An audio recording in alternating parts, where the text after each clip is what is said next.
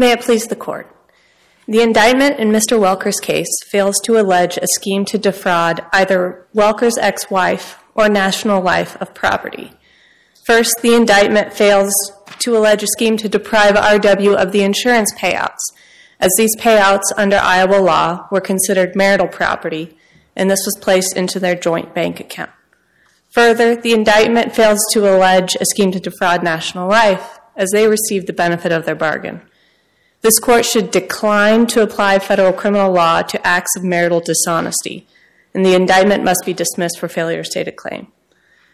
Now, at its most basic level, federal fraud requires the intent to deprive another of their property, or as one court has stated, it's about cheating someone out of something of value.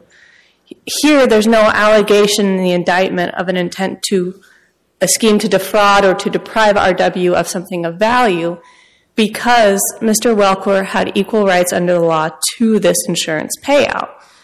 Under Iowa law, this payout belonged to both RW and Mr. Welker. Cannot deprive somebody of property that you have yourself the property interest in. Um, and the government doesn't appear to strongly dispute or dispute at all that this would be considered marital property.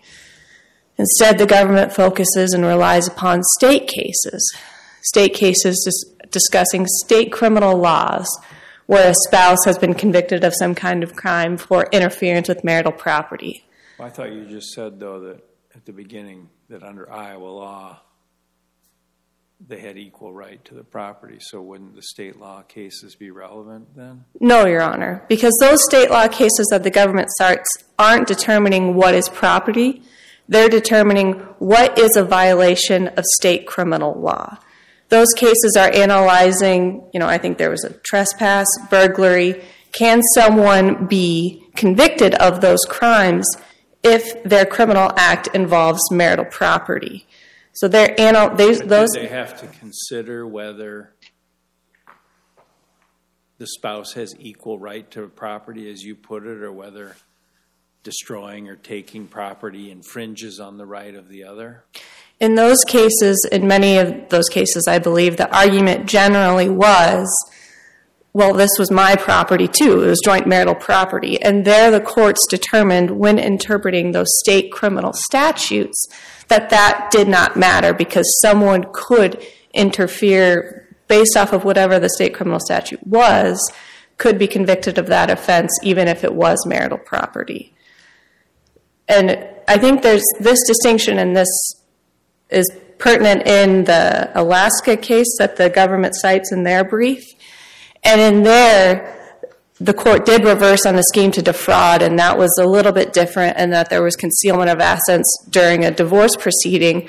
But even in that circumstance, when they're um, interpreting a state statute, the Alaska Court of Appeals said, well, we need to make sure that the government is alleging and proving, ultimately, that the spouse did not have a right to interfere with that, that there was not some kind of claim that even if they both had joint rights to it, that someone could still be convicted for an offense based upon that.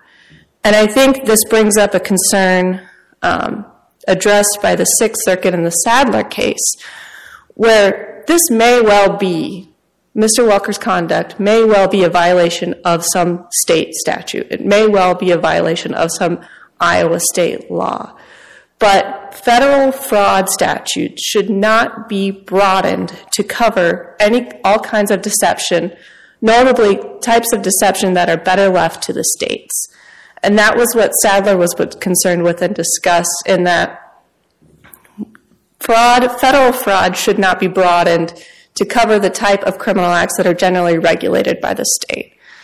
So that is why, within decades of Supreme Court precedent, the court has been very clear to narrow and to ensure that this federal fraud statute is not a mechanism for prosecutors to impose their standards of decency or to impose you know, just general notions of fairness. That this is truly focused on schemes to defraud individuals of property. Ms. Quick, is your is your argument, Is it the same or different than um, a request for an instruction on impossibility? Is that something that would have, if you had gone to trial on that, is this, is that the same thing that you're arguing here? Is it different? I am not, I guess I'm not sure what an instruction on possi- impossibility would Like, look. le- like legal, I think what you're saying, it's legally impossible for him to do, to, to commit this crime because he had full access to the money under Iowa law. Is that right? I was just curious is because motions to dismiss indictments are unusual. We're usually looking at defenses at the end. And I was just wondering how this sort of fit with the idea of an impossibility defense, but it, Yeah, I, I don't know directly relevant.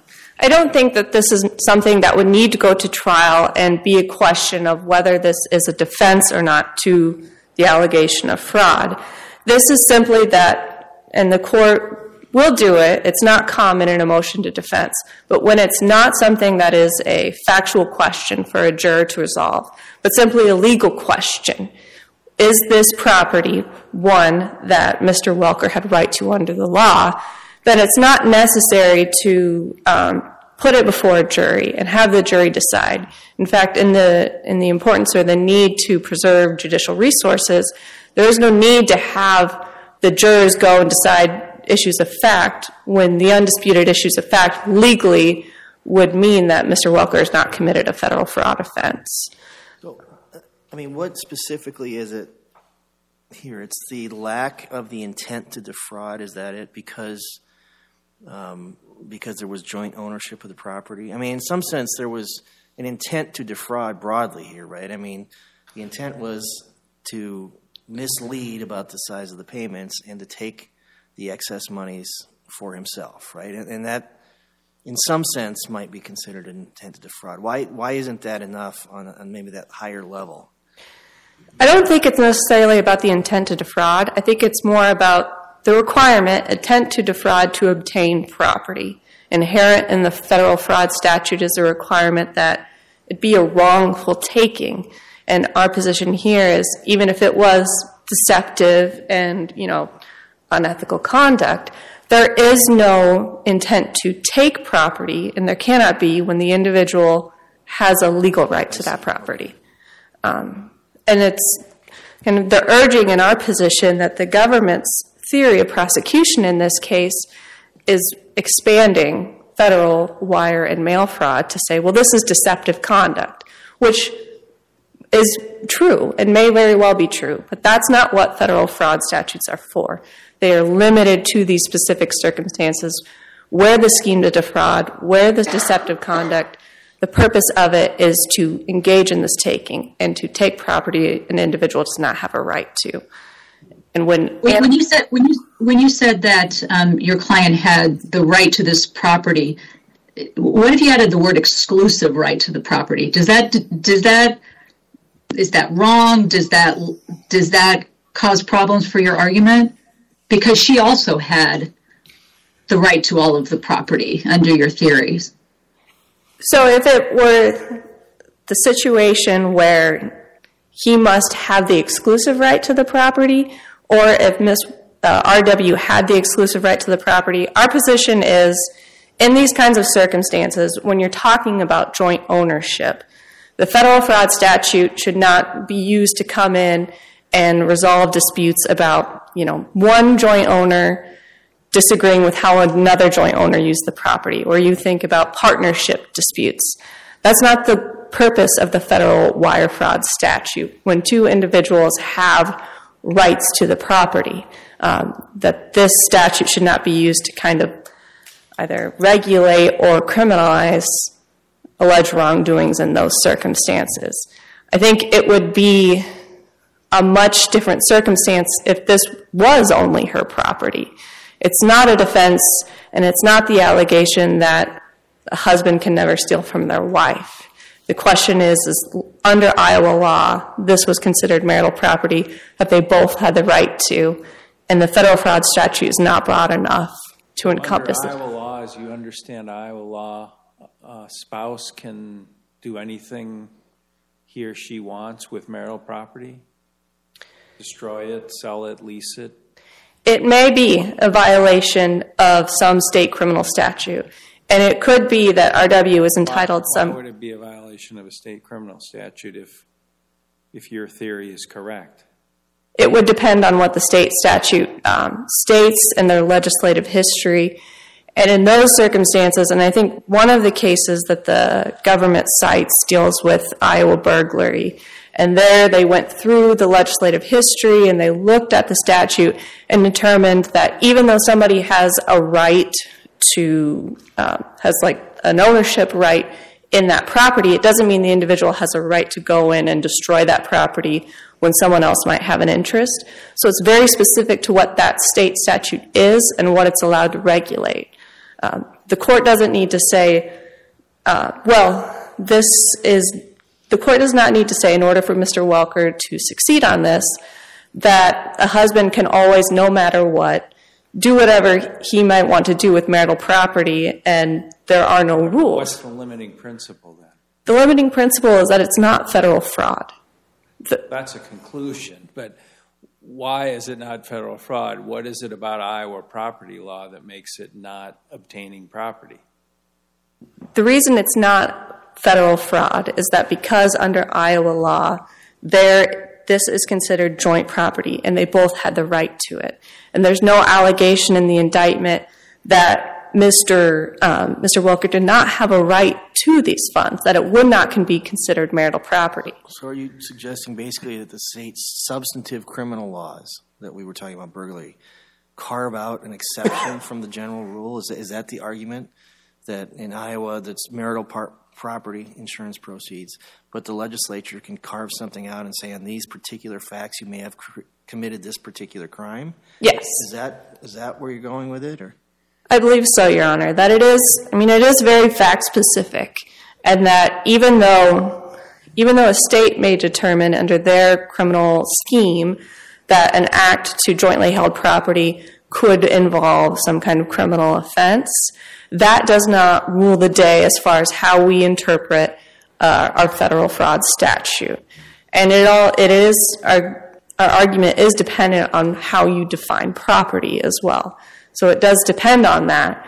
But again, it's not the question of what states are regulating and what they are saying is a crime when it comes to marital property. It's a question of does it meet the elements as they've been laid out by the legislature and the Supreme Court for federal fraud. If there are no immediate questions, I'd reserve the remainder of my time. Very well, thank you for your argument.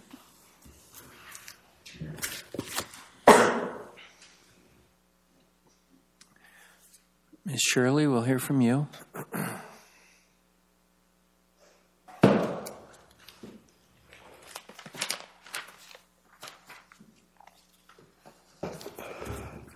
May it please the court, counsel. This court can affirm the ruling of the district court without considering the marital property or right to control arguments because the indictment sufficiently alleges a scheme to defraud national life insurance. This case is not novel or an outlier because the indictment sets forth that Michael Welker knowingly devised a scheme to defraud national life insurance and RW, and to obtain money from National Life and RW by means of materially false and fraudulent pretenses, representations, promises, and by intentional concealment of material facts. Where's the deprivation of property with the insurance company? The deprivation of the property with the insurance company is the payout. The heart of the fraud in this case is the fraudulent and forged documents. The where's the, the harm, though? I mean, um, the check went to someone who had legal right to it, right? not all of the check. Well, It was You don't dispute $173,000. it's marital property. Let's say it is marital property. My, my understanding is the government doesn't dispute that. Am I incorrect on that, or? Correct, but I think it's interesting to note that the marital decree was in 2018, and these payouts weren't even found out until 2020. So there may be a question of is it marital property? Because at the time, Well, I guess my question is it or is is the what is the government's position on appeal? Because I had understood that that was not a fighting issue anymore. It is marital property. Okay. But as far as what the harm is, is first, Michael Welker took the entirety of the $173,000 payout from National Life Insurance. What is National Life Care? They care because, first of all, the accelerated benefit payout and the forged documents are what's key. The owner of the policy, which was allegedly Rebecca Welker in quotes, because it wasn't really, she didn't know about it, is the one that has to apply for the accelerated benefit. It says so in Exhibit A of defendant's own exhibits to the motion to dismiss. I'm, and I'll let you go with this. I'm probably beating a dead horse, but um, the accelerated payout is probably based on a calculation of the current value of the policy and the expected, um, you know, life expectancy and that sort of thing, which was conducted here, and the check was cut in the in the amount that they would have if RW had submitted it herself, right? So I understand it's it's a fraudulent scheme of sorts. I just don't understand how you, how the company was defrauded, and, and I'll move on from that because but I'm still not clear on that. So. Okay, if I may respond to that, um, there's a similar. Um, case, the Sadler case, which I believe Ms. Quick referenced out of the Sixth Circuit. In that case, uh, Karen Sadler used a fake name and false pretenses to get prescription drugs, but she paid in full for the drugs. So the court says, well, we don't really think this is a wire fraud because what's the harm to the, the pharmaceutical company? You're getting the benefit of the deal. Yeah, she lied about her name and the false pretenses. But this is different. While they're both consumer transactions, they're inherently different. The insurance policy is intended for the particular person, the insured, and it's designed for them. RW was presented as the owner and the insured of that policy, her personal policy. But we know that she didn't know anything about it. The identity of the person is material to this insurance policy and it being issued. Look at all the information that they're asking for. They're asking for health information, personal information. This was this was uh, basically unique to her, but her husband, without her knowing it, issued all the documentation which was forged to National Life. So he, in essence, got the benefit of this insurance policy without his wife knowing. But then we get to the payout. Yes, it is a calculation. Um, it's some weird mathematical thing that I probably will never understand. But the deal is, is that the insurance company lays forth the rules of who can get this accelerated benefit. And that's in the Exhibit A, which I referenced before.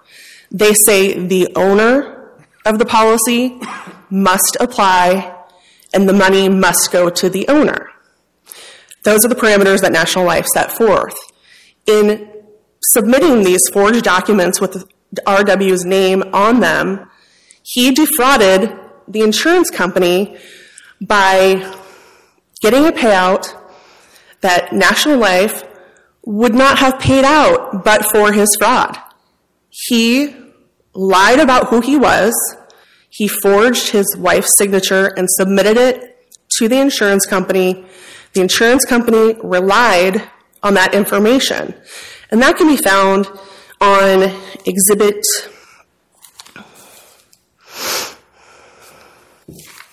It's contained in the attachments to the defendant's motion to dismiss, where um, the insurance company responds back after finding out about this fraud because RW is confronting them saying, hey, I want my money. And they're like, whoa, whoa, whoa, we were duped too. And this is Defendant's Exhibit G to the motion to dismiss. It says, by all appearances, an application for election of benefit form was signed by Ms. Welker. By all appearances, the signature appeared to be legitimate and we had no reason to question it. Your assertion appears to be that Mr. Welker forged RW's signature on the claim forms. We had no reason to question the authenticity of the signature, and we acted in good faith. If he acted as you contend, he's not, we are not responsible for this conduct. So they are, in effect, saying we had no reason to question these signatures, so we were duped too by Mr. Welker.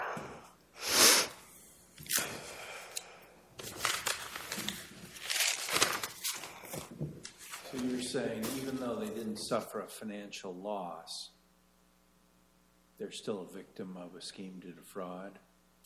They suffered the loss of $173,000 because, but for Mr. Welker's false representations, they wouldn't have issued the money. And They have issued it though, I guess it depends. I mean, if she would have done the same thing to get the money for herself, they're not saying that we wouldn't have issued the policy, are they? no, They're saying she qualified for a policy and she qualified for the early payout. yes, but she had no knowledge of those, either of those two things, either the policy or the payout. And in essence, Mr. Welker has to essentially defraud National Life to defraud his wife or vice versa. So you think the easier way for us to affirm is on the national life argument? I do, but there are other, uh, the marital property issue, because even under Iowa law, Ms. Wel, RW was clearly entitled to half of the payment that he, Mr. Welker concealed.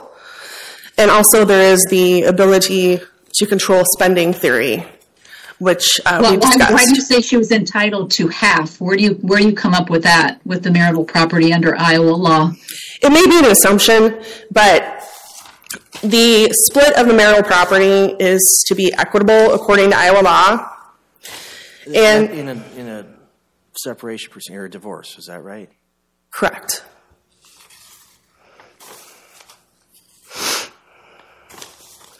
So Is that relevant here? How is how property would be divided in a divorce? Why is that the relevant factor? I don't believe it is relevant, but in looking at what was obtained during the course of the marriage, technically, Mr. Welker did obtain the payouts from Transamerica and National Life during the life of the marriage. So they were procured by, by fraud, but I, I don't, I can't find a case that says that there's an excep- exception and that wouldn't be marital property. But even assuming that it is marital property, she is entitled to an equitable distribution and she has some ownership of the property and she was deprived of that ownership by Mr. Welker through his deception. But, but the state court can address that, right, in distribution of, of marital assets and things like that. I mean, it, there can be set, set offs and, and things like that. Or is that a factual impossibility here? They didn't even know about it at the time of the dissolution. Is it possible to go back? Maybe, but in looking at the statute and what Mr. Welker did, it fits, and a grand jury felt that way as well. But not only are we dealing with our, Mr. Welker, um, excuse me, not only are we dealing with the victim RW, we're also dealing with National Life Insurance, who was defrauded as well.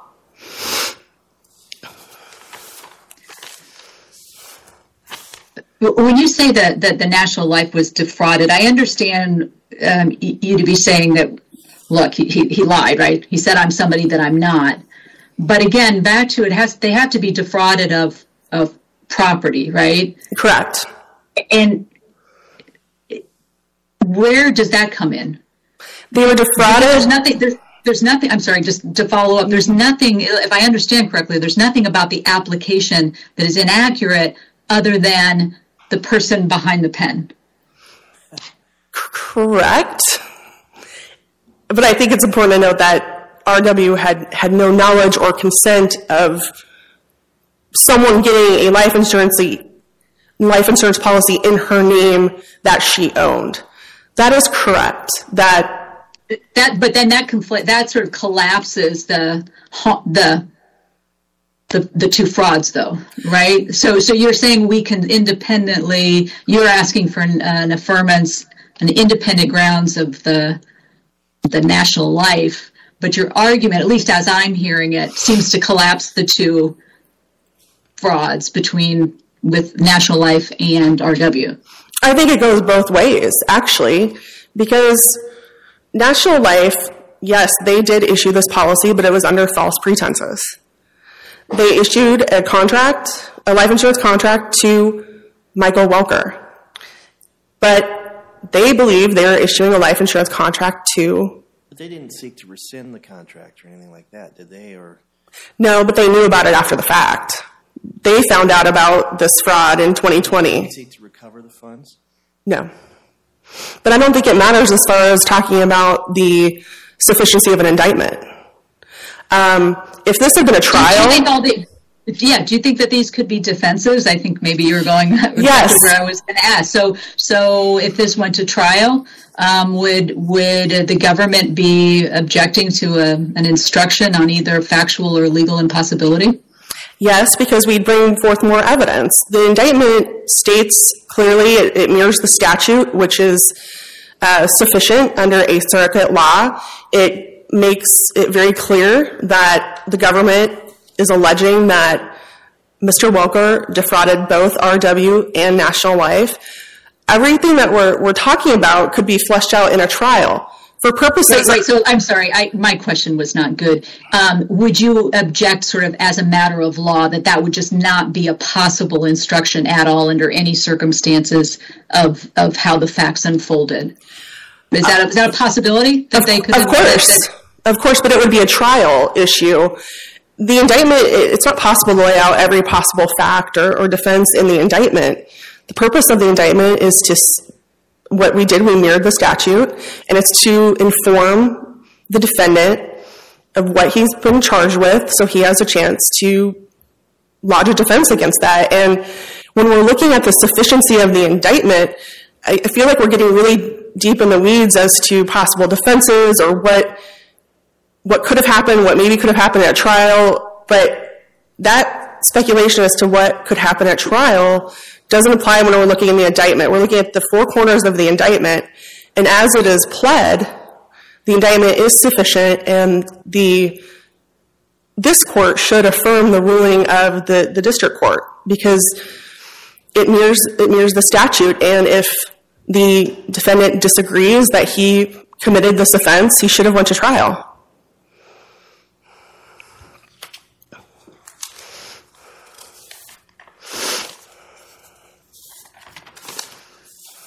The government believes there are a number of ways that this court can affirm the district court.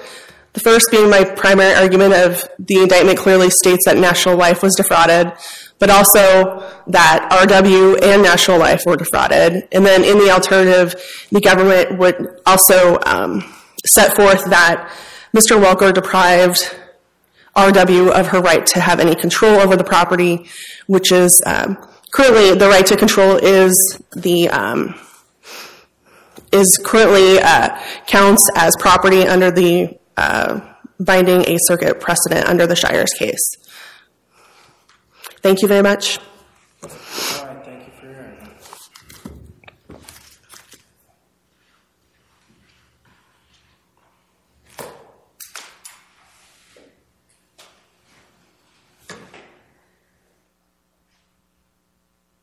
We'll hear rebuttal, Ms. Quick.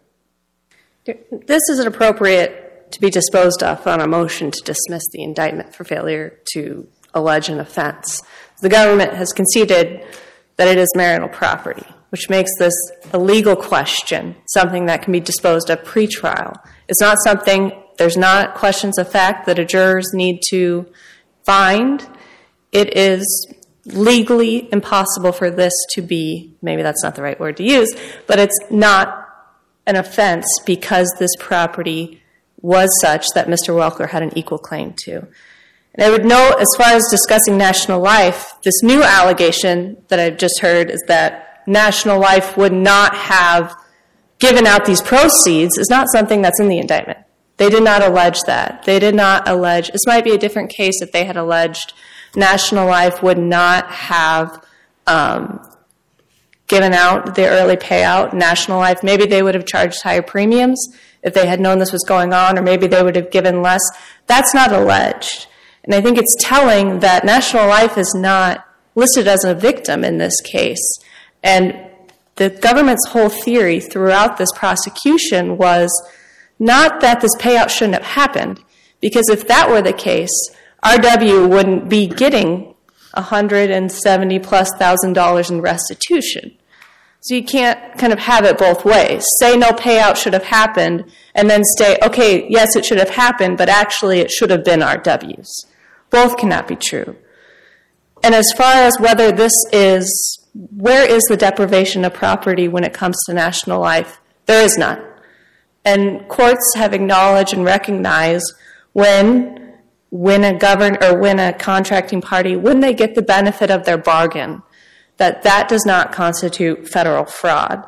Um, there's, in those cases, it's, it's, that it is that limited because the Supreme Court has been clear over and over again that this federal fraud statute is not meant to just criminalize acts of dishonesty or to federally criminalize any kind of deception.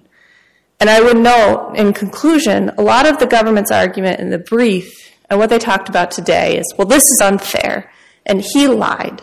And that may be true, but that does not make it federal fraud. It still needs to be a misstatement for the purpose of obtaining property that you do not have a right to. And the government has not alleged that in the indictment, and that is why the district court's decision declining to dismiss the indictment must be reversed. Thank you. Very well. Thank you both for your arguments. The case is submitted. The court will file a decision in due course. Counselor.